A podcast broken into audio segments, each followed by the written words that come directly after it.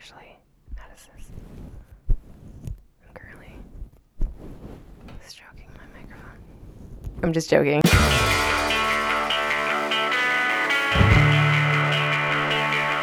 Hey dudes, welcome to the Spin Podcast. I am Reggie, and this is episode 9 featuring James from the band Lawrence Arabia, hailing all the way from New Zealand.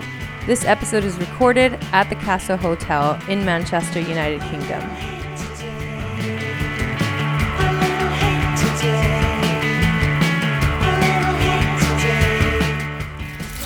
This is Everything Everything. This is Roddy from Idlewild. You're listening to The Spin. You're listening to The Spin. Hi, everybody, this is Juan Wauters. This is Chastity. Rita Napier. And you're listening to The Spin with Reggie. All right, so how do you want to start the story?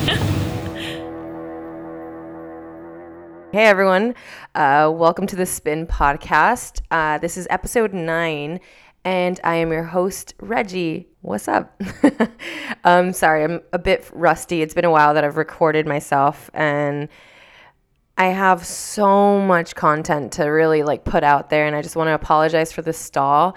Currently, life has been a little bit crazy and mad, and in between working and traveling, and I actually got hitched um, a few months ago, and which brings me to today's episode, recorded in Manchester, United Kingdom, with sophisticated Kiwi indie rocker Lawrence Arabia. I dreamt of a woman come to me. She was my first infidelity. She was so demanding. I knew it would be good, so I touched most of her body because I knew I could. I knew. But before we get to the interview, I wanted to help promote our buddies over at Moonblock Party uh, that throw one of the best music festivals in Southern California, Desert Daze 2019.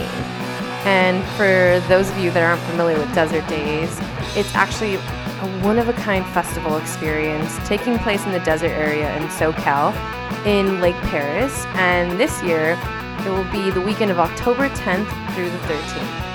The best way to describe attending Desert Daze Music Festival is epic yet intimate, and it's like catering to the weirdos but embracing everyone that wants to come. This is the seventh year of Desert Daze, and every year seems to outdo itself. And this year's lineup has not disappointed. 2019 will showcase legends Wu Tang Clan, Ween, The Flaming Lips, Devo, Flying Lotus, Stereolab, The Black Angels, my boy Fred Armisen doing stand up comedy, Parquet Courts. I mean, the list goes on and on and on. So, if you don't want to miss out on this year's psychedelic trip to the desert with some of your favorite bands, make sure to get your tickets and get more info at desertdaze.org. And I really have to hand it to Moonblock Party. I just feel like they've always wanted to stick to catering to the music fan, and seeing the lineup just expand every year has been really cool to see them grow as a company and a family and friendship group that just built this together. So make sure to get your tickets again at desertdaze.org, and I'll see you at the desert.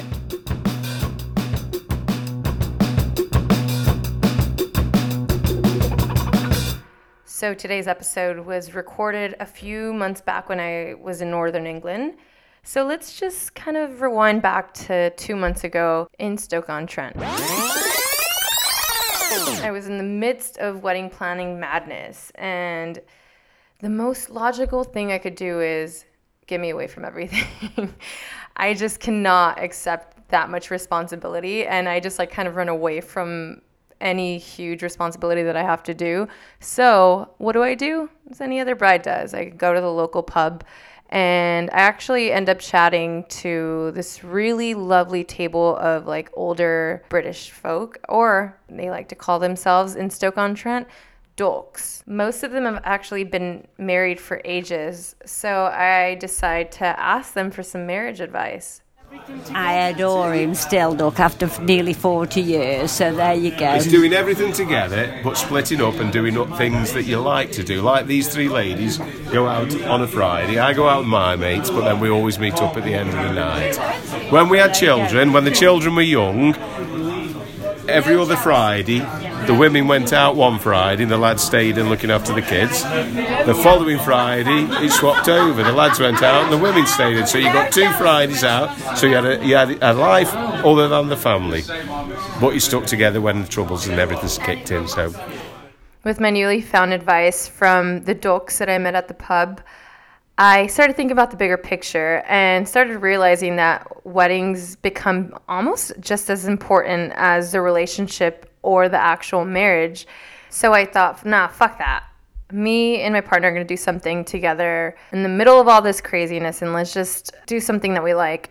And then I thought, live music and working on creative projects together. That's what I love to do. That's what he loves to do. And it's just where we get our happiness from. So I started researching to see if there were any gigs going on around the area. Then, to my surprise, an artist I've been following for a while was going to be performing in Manchester. I grab Alex, I pack up the voice recorder, and head on 30 minute drive from Stoke on Trent to Manchester.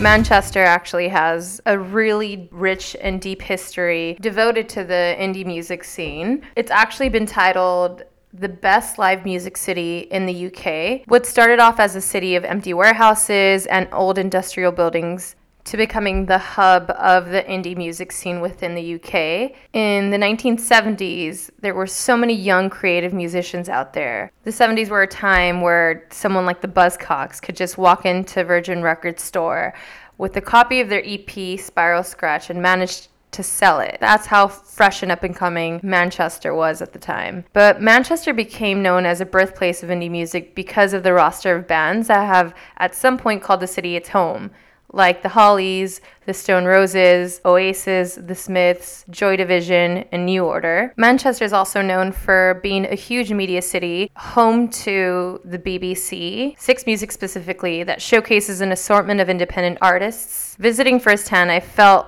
a vibrant energy and a city full of unique youths wanting to see live music. While I was outside of the Castle Hotel, taking in all the street art and I started noticing there's so many bees included into the street art. I just wanted to take it all in and take in all the young people smoking cigarettes outside while waiting for the concert to start. To my surprise, I met a really lovely redheaded Mancunian who started chatting to us about the current music scene in Manchester. Um, I'm and We're at the Castle Hotel. Um, it's not actually a hotel; it's a bar. It's a pub. it's a classic pub. Um, it's, a, it's also a gig venue. There's gigs here most nights. All kinds of acts playing night. Um, you can hire it out as well, so it's really good for the DIY scene. Oh, Nice. And then you're you're born and raised here? I'm from Oldham, which is just outside Manchester. Um, whi- there's not much going on there, but a lot of people from Oldham come to Manchester and stuff. So. And what do you think of the music scene in Manchester? uh, there's a lot of stuff going on, a lot of variety, um, from DIY punk bands to drum and bass to people making stuff in the bedroom, like ambient, um, techno and stuff like that. There's all kinds of stuff. It's like it's a it's a small pool with lots of fish, basically. And you're in a band. Yeah. So what's your band's name and um, what kind of music is it? Like what genre do you put it under? We're called Springfield Elementary, and Reference to it's, it's, a, Simpsons reference, but we're not a Simpsons band. We're not like Okilly Dokilly where we're dressed like Ned, Ned Flanders or anything. But we're a punk, punky psychedelic band. We're very, we're very, um, we've got our own sound anyway. Which you'd have to come listen to us to uh, understand it, I guess. Um, Are you signed to a label? um, no, we're, we're completely on our own at the minute. Um, but we've got a new single coming out, um, which we recorded in Salford, which is just around the corner. So we recorded it at the top of this pub called the King's Arms, and it's really good. Uh, well, it's a lot. I mean, in terms of like quality, because our first stuff was very slapdash, very rough around the edges, lo-fi sort of recordings. and- punk usually tends yeah, to be. but this is sort of more refined around the edges, and um, but still with that lo-fi quality to it. So what are some like music venues that you would suggest in Manchester? If you've never been here before. This is literally, other than me flying into the Manchester airport, the first time I've hung out in Manchester. Well, you're at you're at a good one now. The castle is very good, Okay, um, okay. and you'll notice when you go in how old it is as well. Mm-hmm. Uh, when you'll see the um, the roof goes in a bit, and it's really cool. Yeah, It's I love good. it, Yeah, yeah. yeah. Have you played Um, yeah, we've played it before. We did we did a gig uh, on Halloween. We did a Halloween gig Oh. with another Manchester band called Slow Knife, and they're really good. You should check them out. Okay, okay. Um, the Peer Hat's good as well. That's around the corner. They do gigs there like, most evenings, and that's also quite cheap to hire out. You've got um, oh for like bigger bands and stuff. You've got Albert Hall, which is around the corner, and that used to be like a Methodist church. So you've still got the church organs in the background, and you could fit about two thousand people in there. So that's really good. Um, yeah. I've seen Goat there. I've seen Goat. Oh. Goat. Yeah, yeah, yeah. I saw Goat play there. yeah. I've seen um, Unknown Mortal Orchestra there. Oh yeah. Yeah. Another Kiwi band. band, yeah. yeah, all Kiwi the Kiwi. The Kiwis are taking over. Um, You got a lot of venues. Just so I know. loads of little venues. so I've been seeing bees kind of graffitied everywhere and on walls. What does the bee mean in Manchester? So it symbolises the worker bee. In the Industrial Revolution, Manchester was called co- cotton policy, cotton policies, um, meaning I probably got that wrong somewhere. Uh, anyway, um, so it just represents a worker bee because there were so many like workers here. Like it was probably in, in the Victorian times, you'd see s- clouds of smoke everywhere, but people in these houses clogged up into like 20 per room and stuff and like yeah it was like a proper worker city um, and then you'd see it like put everywhere and then you would I didn't really hear much about it until like the, the bomb that went off at Ariana Grande oh, that's Yeah, right. That happened yeah. here. Yeah, yeah, yeah. and then when that happened, it sort of became more prominent and stuff because like people be- become more proud about the um, heritage of Manchester and the, um, the sort of coming together like in a honeycomb sort of like sense. Yeah, and then people, which is good because I like to see people um, being more touch with the the roots of Manchester and stuff. So. All right. Well, thank you so much, Billy. That was great.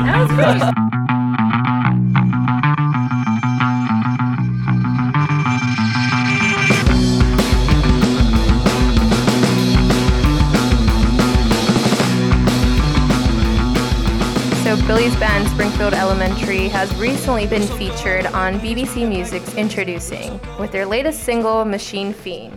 So after talking to our new bud Billy, we go inside the Castle Hotel to meet up James from Lawrence Arabia. I was introduced to Lawrence Arabia back in 2015, but he's been putting out music as Lawrence Arabia since 2008. He was born in Christchurch, New Zealand, and a former band member to bands The Brunettes and the Ruby Suns. I've had a deep appreciation for the amount of work and detail that goes into Lawrence Arabia's songs, music videos, and artwork. With four beautiful, seamless albums under his belt, he's left a long lasting fan base in New Zealand and in Australia because of his beautifully composed indie pop music. He also is a podcaster with his psychedelic comedy podcast called the Mysterious Secrets of Uncle Birdie's Botanarium, starring fellow music Kiwi from Flight of the Conchords, Jemaine Clement, who appeared on Lawrence Arabia's recent music video, Everybody Wants Something. So here we are in the green room of the Castle Hotel talking about Lawrence Arabia's beautifully created latest album.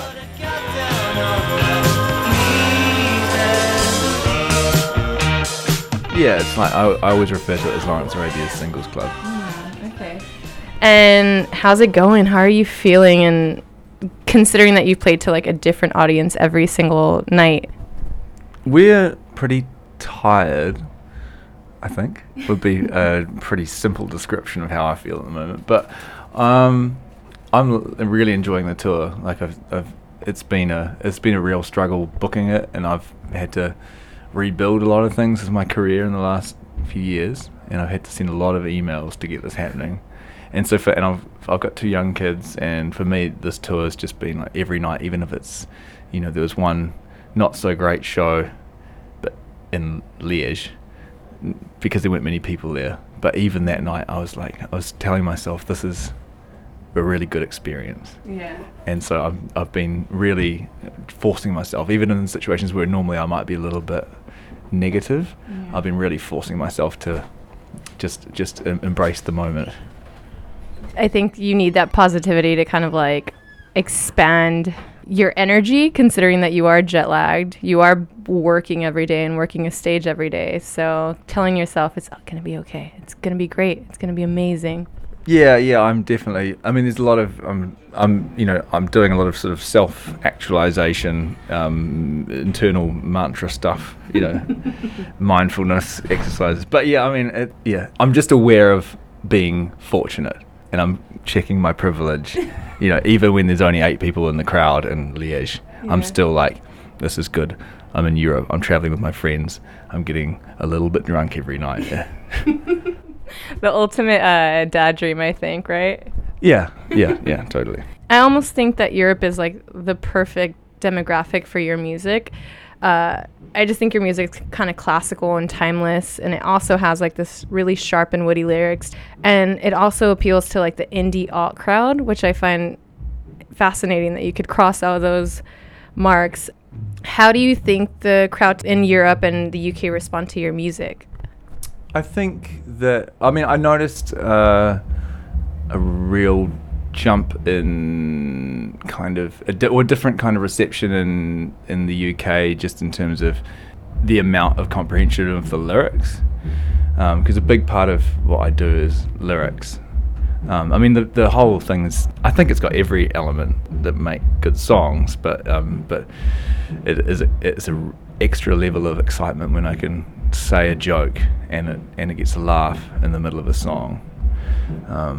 So yeah, but I mean I I think people have enjoyed it, um, and I don't know. I mean I- I'm not like evaluating the audiences on there. Yeah, yeah. I'm just I'm just trying to have a really good time. I feel like there's so much instrumentation in the recording process of a lot of your albums, and Singles Club just like blew it out of the water. I think just hearing it, there's so many details, and it's really fascinating to hear every song because it is completely different from one another. Do you have any former experience with like classical music or orchestra? Or Not really. I um, I've just sort of muddled my way through, um, learning things. But I, I, I think the closest I got to that was being in choirs at school, um, and I studied piano for a few years, but never really got anywhere. Um, so I learned to read music a little bit, but I've I, I never had any application, and uh, and I think in general my approach as a as a child or as a teenager was just do the minimum work possible. So I mean, I found that I I just loved music, and I and I just I think I just absorbed it, but I never studied it properly. Um, you know, and the closest, uh, you know, I think the the biggest influence in a lot of ways was singing in a choir and learning how to harmonize and, and, and learning the wa- the way that arrangements worked, vocal arrangements, and I do identify that as a big part of what I do now. did your parents kind of force you like you have to join choir? Were you very interested from the beginning? I think. I mean, I went to these kind of you know private uh, Anglican schools in Christchurch, New Zealand, and it wasn't very. Uh, it was old-fashioned, and so I mean, I really liked music, and my parents weren't religious or sort of pious or uptight. They um, just they just listened to Dire Straits and the Beatles and stuff at home. So I just like pop music, but really, and I just like singing. And then basically being in the chapel choir singing Anglican anthems was the only way to. There was the only the, the only outlet really. So yeah, I mean, I think if there'd been a rock band at my primary school, I would have gone into that. But there was the choir was the way to to make music. Yeah. Um, so I just ended up doing that. And when did instruments come along? Uh, I started playing piano when I was about 10, and then I, I think when I was about 13, I picked up my dad's guitar. He, he had always had a guitar around the house and mm-hmm. just started trying to learn some chords and, and just taught myself some chords. And, ah, Yeah, and then I think when I was about 16 or something, I started writing songs, mm. quite bad ones. I'd love to hear one if you if you, one comes to mind. no. so I heard that you got to work with Van Dyke Parks, and how was it working with him and finally getting the process to like actually work with him? Uh, Oh, it was really exciting. Yeah, I mean, I, it was just it, we haven't met yet to hopefully meet him in one day, but um, we just uh, yeah we're exchanging emails, and you know he's uh, like a genius person, and he writes the most sort of crazy emails, very um, full of wordplay and and really. Mm, Um, I'm so inarticulate at the moment to describe how articulate he is in his in the way he writes. So I would, you know, having to really compose my emails really thoughtfully and be really witty. Um, he was very matter of fact about wanting to, you know, he's just very upfront about, you know, I will, you know, I'll send me a song. I'll tell you how much it will cost if I want to do it, and and then he he did he did want to do it, and he told me how much it cost, and then I had to do, and then I had to do a Kickstarter. Yeah. yeah. Um, but yeah, it was just one of those things. As, soo- as soon as I'd sent that first email, it was not going to stop from that point because I had to. I couldn't not do it at that point. As soon as he said yes, I was, well, I'm not going to. You know, you know, 'cause he's a yeah, he's a hero of mine. He's obviously worked with a lot of people who I really love, and I love his work too. And yeah. So I mean, he just he arranged one song on Okay. on the record, the last song, which is called "Just Sleep, Your Shame Will Keep." Uh, I mean, he was going to do it for strings, um, and they ended up doing a woodwind section as well.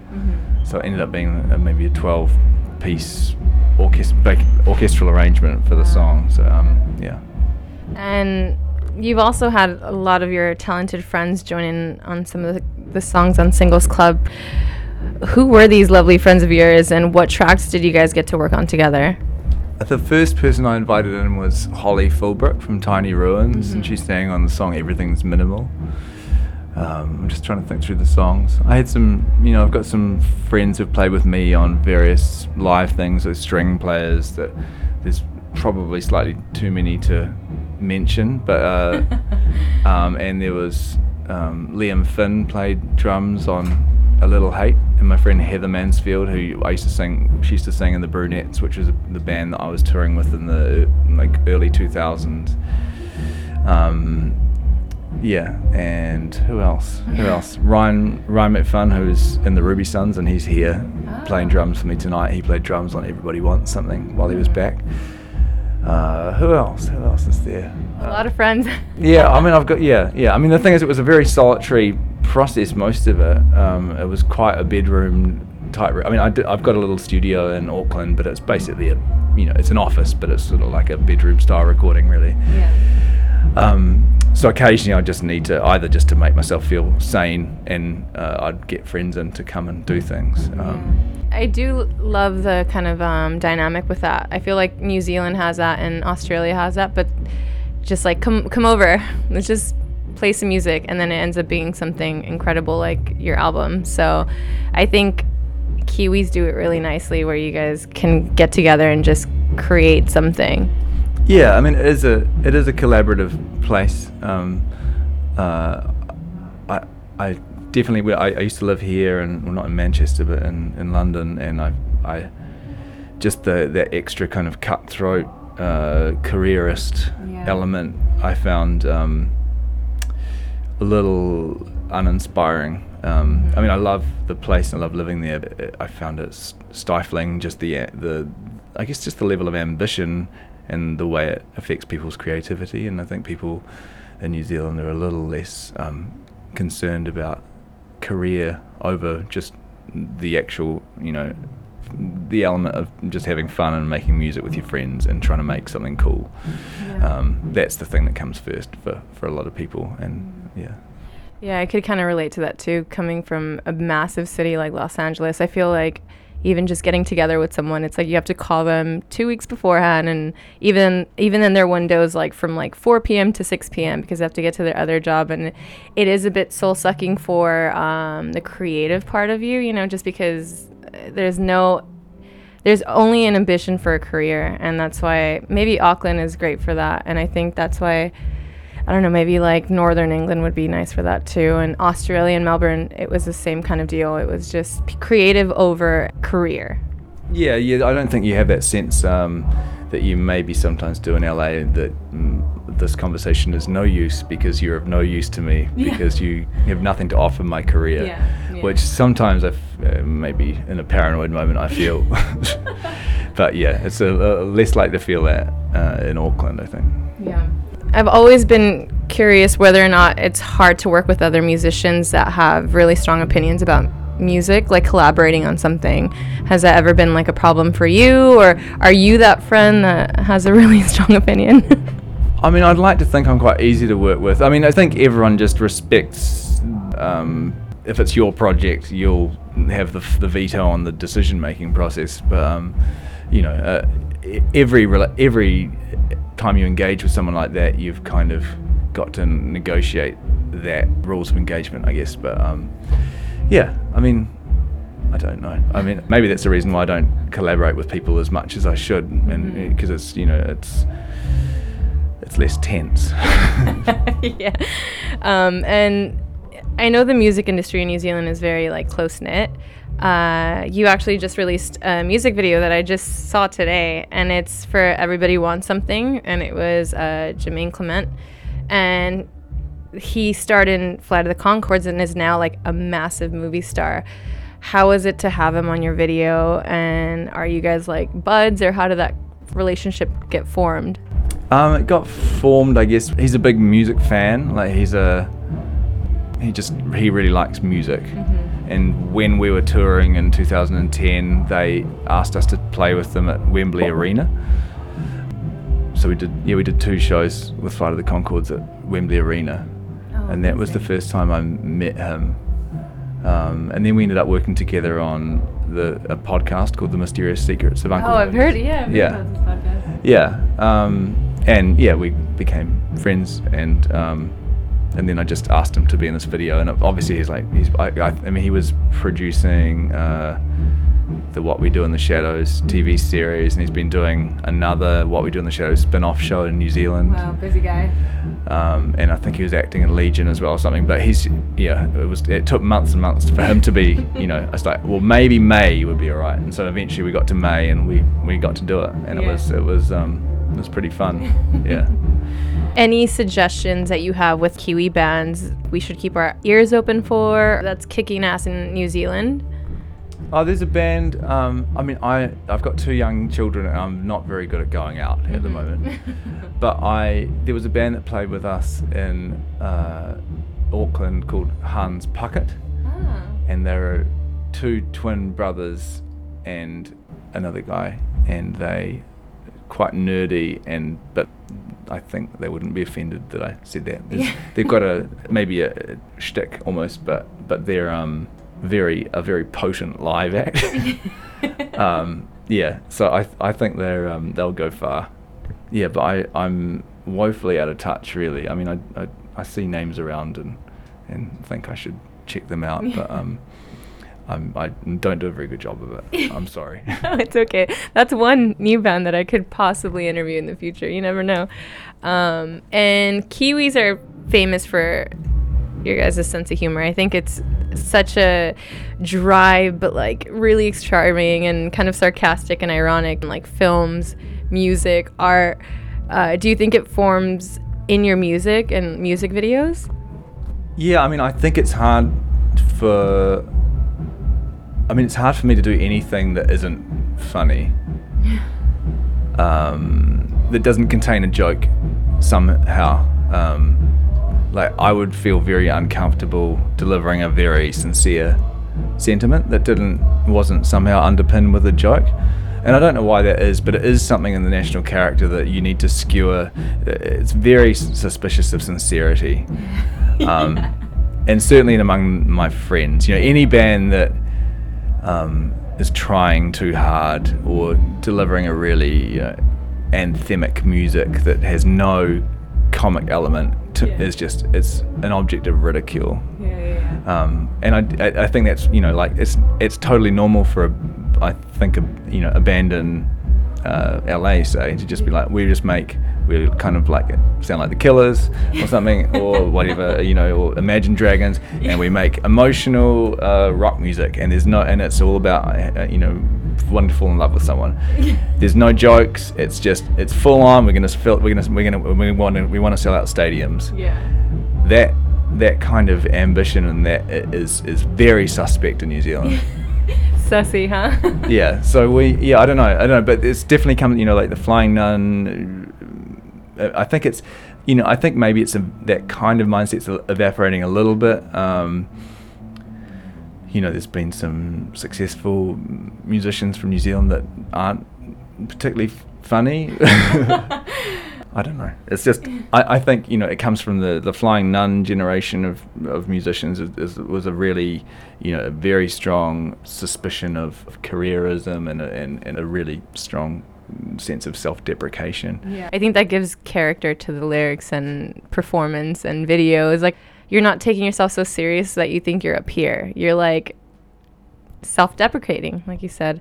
Um, but yeah, it's it's been very. I enjoy watching your music videos because of that.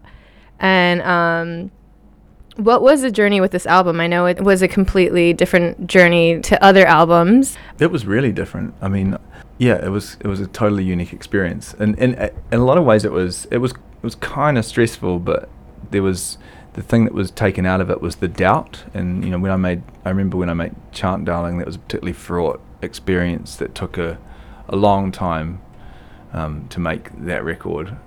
Uh, I mean, it turned around. I think got it out in about three years after the previous one. But for me, at the time, in my mid twenties, that seemed like an absolute eternity. And, and I was used to being really quick and, and producing stuff really quickly. And, then I found it incredibly difficult. And I was living in London, and mm. um, I don't know, going through all sorts of strange um, questions in my life. but um, yeah, as you do at that age. Yeah, but I mean, yeah. So, but this one was, you know, took a year to make. Mm-hmm. You know, it was a twelve month process. But you know, the the doubt that I had about, you know, whether it was work, was it any good. Um, I because I had to release a song every month. I never got to the point where I was experiencing that kind of doubt. Mm-hmm. Um, so in that sense, it was a lot. Mm, it was a lot more of a sane experience. It didn't didn't necessitate the kind of major uh, angst mm-hmm. that some of my previous recording, especially Chant Darling, um, mm-hmm. involved. Because it just was just you know ultimately my moments of doubt, I just had to throw them aside and and and and just go for it. Yeah. Because it, I would have been you know, well, I just wouldn't have d- done what I had promised I was going to do to the people that paid the money. Yeah. Yeah. I mean, how flattering was it to know that there's so many fans backing you because they wanted to see this album happen? It was really cool because it was it's in you know especially you know like light of what we're talking about with the New Zealand psyche. I think putting yourself out in a situation where you're asking for money in, in advance of something you do feels very foreign, um, and it made me feel very nervous. Yeah, yeah. But on the first, I can't remember. I think it was about eight thousand dollars or something on the first day, and it was very elating. And just because it was just like, oh, thank goodness, you know, I'm not being laughed out of town. Yeah. So yeah, no, it was it was it was really nice, and it's you know established a few, well, a lot more communications with people that I can now identify as being loyal supporters of my music, which is mm-hmm. is really nice because you don't get you don't get that much. You know, you get a lot of feedback or in general social media, but mm-hmm. it doesn't necessarily give you a sense of what it means to people. You know, it's been nice to see people actually value it in that way mm-hmm. with their with cold hard cash. That's what makes it cold hard cash. No, but um, also I, I do like the way that you went about it by releasing every song as a single because it's like looking forward to the next song and the next song and the next song. How, how did you come up with that, or how is it that that idea came about? Um, I mean, I, th- I had that sort of, I'd had a vague thought about that for quite some time, like w- needing to release something regularly. Mm-hmm. But, um, but yeah, I, I, don't know. It just, it just seemed like a manageable. I, at one point, I'd, a couple of years before, I thought oh, I'm going to release a, an EP every month. but it just you know eventually a, single seemed like a manageable amount so just what i did but and also just like you know because people process music in singles these days a lot and mm-hmm. and the way people you know seem to get successes basically just by having one successful song or a couple of successful songs on Spotify playlists. Yeah. It seemed to be uh, at least give it 12 shots at that, you know. Give it 12 shots. Yeah, I mean, I, I don't know, like it's maybe it's a little unromantic, but um, you know, the the album is a you know the is the thing that delivers your message is kind of defunct. Mhm. Um, and I was just getting a bit sick of you know all that work and you've put so much effort in and you know I mean people like it, but it does when you've worked so hard on something for it to sort of feel like it disappears really quickly is a little deflating. Mhm. Know, it just felt sensible and, and more fun to do it that way. Yeah. I was kind of intrigued with your artwork too. I'm not sure who does your art for the album, but I did like that you guys had a different item. How did that come about as well? Who does your art and who thought with the idea? Um, I my girlfriend Anne's does the art, and she's done most of my art, or all of my art. Mhm. Yeah, we just came up with the concept together, Mhm. and yeah, so each of the items on the single covers represents, mm, I guess, the theme or an object that relates to the lyrics of each song. Mhm. And then, you know, compiled. We worked with a photographer who I've worked with a lot called Amelia Hanscom, and we did the photo shoot, which Mhm. incorporated. You know, went to a prop shop and hired a lot of the items, or f- found a lot of the items that were on those single covers, and then we put them in a photo. Mhm. Yeah, I mean, it was it was interesting. Yeah. Yeah.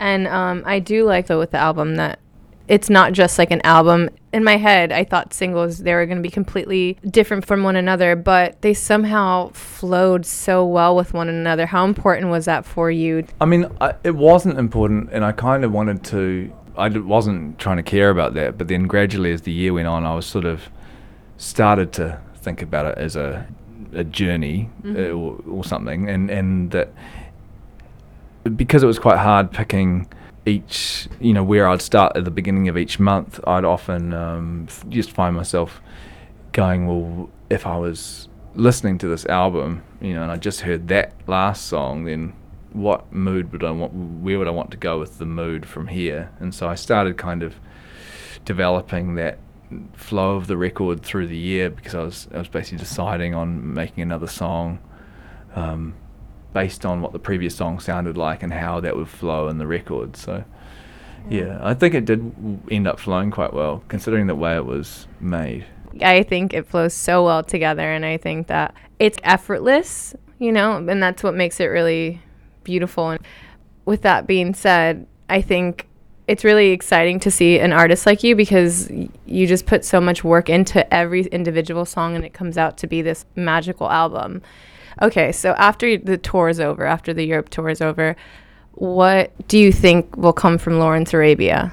Are you thinking of making a new album or touring again or Uh, I'm not thinking about anything. you just want to go? no, I don't. I don't. Want, well, I do want to go and see my children, but um, yeah, I don't know. I don't know. I'm thinking about touring again. It's quite fun. the States? I'd like to. It's a little complex. I need to. I don't have a booking agent at the moment there, and I and I need to, to get a visa. And in order to get a visa, I need to get a booking agent. Another Kickstarter. Let's do it. yeah, Lawrence Arabia. Thank, thank you. you're very welcome. Yeah.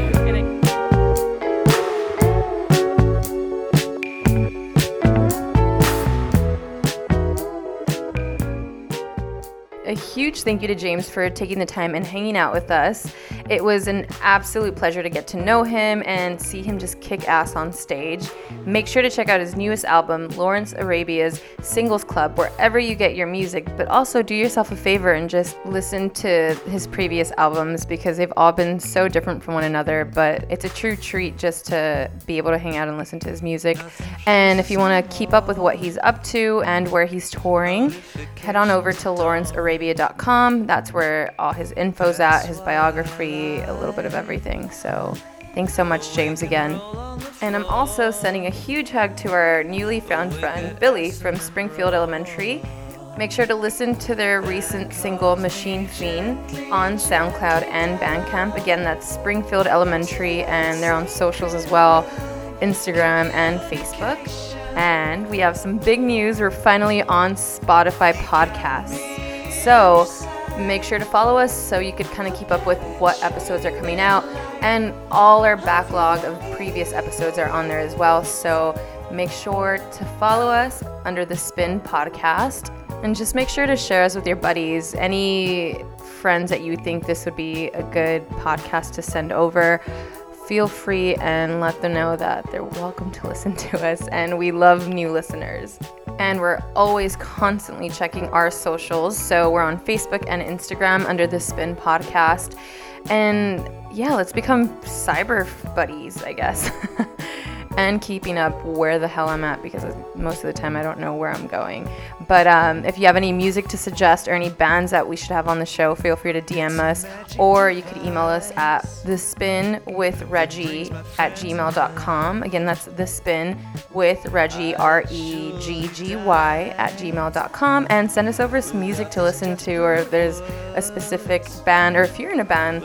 And we've also put up a video of Lawrence Arabia's interview on YouTube. We actually have a YouTube now, so find us, subscribe to us, like the shit out of the video, and a big thank you to you guys for listening, people that truly connect to this podcast. If I'm turning you on to a new artist or some new music, for me, that's what the most important part about this podcast is, is just being able to share different artists that deserve recognition from all over the world. So I'll leave you guys with Lawrence Arabia's Everybody Wants Something. So I'll see you when I see ya. Bye. Bye. Bye. Okay, bye. Everybody, everybody wants something. Everybody, everybody wants something. Everybody. Everybody, everybody wants something. Everybody, everybody wants something. Everybody. Body. Everybody, everybody wants something.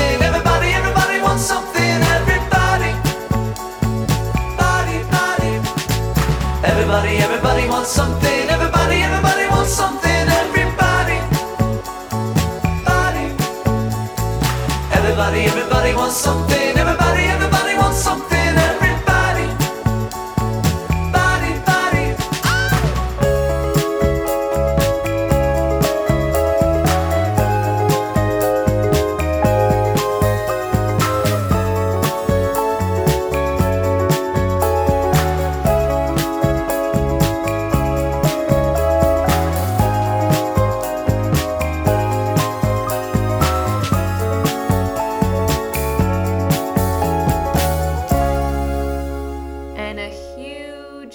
huge, sorry to my mother in law in Northern England that listens in every episode and has to hear me curse.